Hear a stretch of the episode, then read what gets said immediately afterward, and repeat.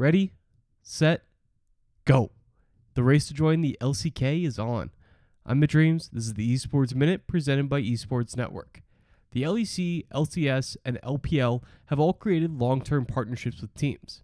These actually aren't called franchise leagues, even though they're often mischaracterized, because the teams don't take on unique branding like they do in Activision Blizzard's franchise leagues. While not technically franchised, long term partners basically accomplish the same effect without the branding. South Korea's LCK was the lone holdout among the major League of Legends regions.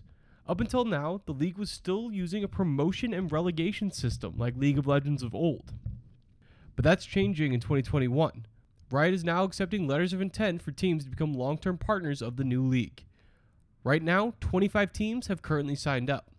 Those include all 10 current LCK teams and 8 challenger teams, according to a report from FOMOS. For the West, there are some unique letters of intent. FaZe Clan, NRG, and the Pittsburgh Knights have all sent letters. There's also Gen G and T1 Sports Entertainment. Both teams already compete in the league and are effectively shoo ins thanks to their long history of success within the LCK. To join this new league, applications must be submitted by June, and Riot will make decisions on which teams get entry.